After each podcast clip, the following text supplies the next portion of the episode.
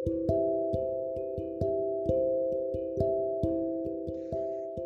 have a few questions for you. Do you feel like you've lost yourself? Do you feel like you were once happy and full of life and now that spark is gone? Do you wonder what happened to the person you once knew and question if you are ever coming back? For a few years, I felt like I'd lost myself. I felt aimless and as if I was just going through the motions of life. I wanted to get back to feeling like myself, feeling like me. I wanted to feel authentic. I wanted to be vibrant and whole again. I knew intellectually there was nothing wrong with me. I'd already invested thousands of dollars to figure out that I'm not a horrible, horrible person and that I am, in fact, good enough. Okay, so I'd spent that time, I'd already figured this out. I'd already lived a number of years feeling vibrant and whole. But something happened that took me off course. And I, honestly, I can't exactly pinpoint when it happened, but it did. Slowly but surely. So I set about on a search for myself again. Have you ever been there? Like wanting to get, really wanting to get back to who you know yourself to be? or maybe even just wanting to discover who you are?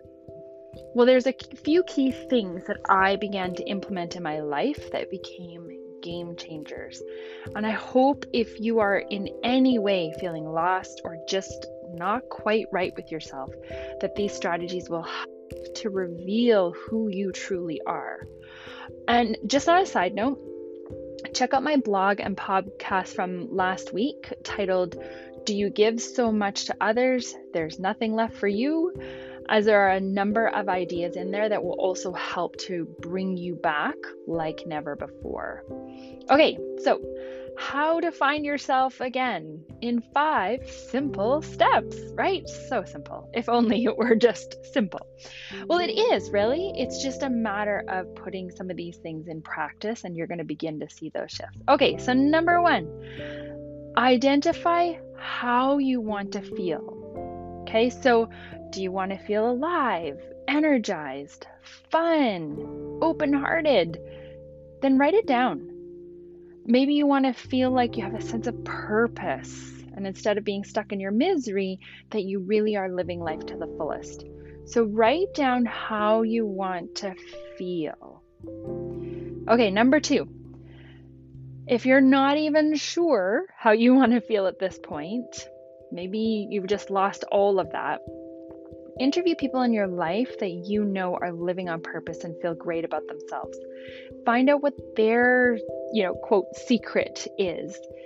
And then hang out with those people as much as you can being in the vibration of those who are thriving and living a joyful life is contagious. And the more you surround yourself with those who you want to be like, the more that you will begin to shift your vibration. Number three, journal.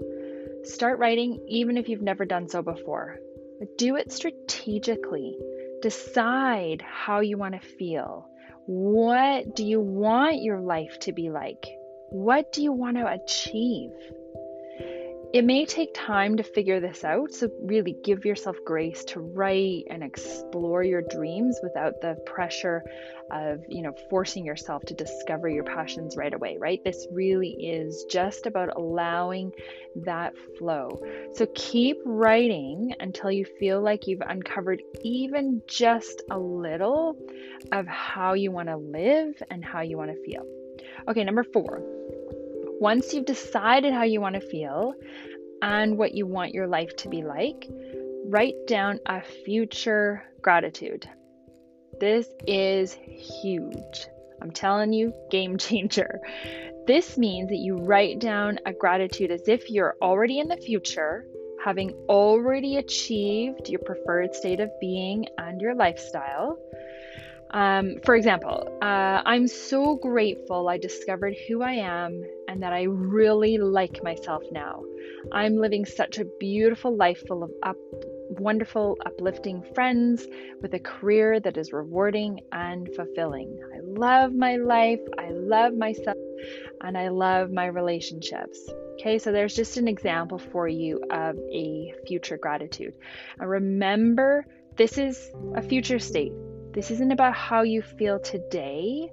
This is about how you want to feel. Number five, write your future gratitude daily. So it can be word for word the same each time, you know, just copy and paste it basically, but do this, like spend the time to handwrite it, okay? So it can be word for word or varied and embellished each day. I tend to be uh, go with the flow. I'm feeling it, I'm imagining it, I'm picturing it. And, you know, each time I write it, I might see something different in the future and I might just write it a little different. So that tends to work for me.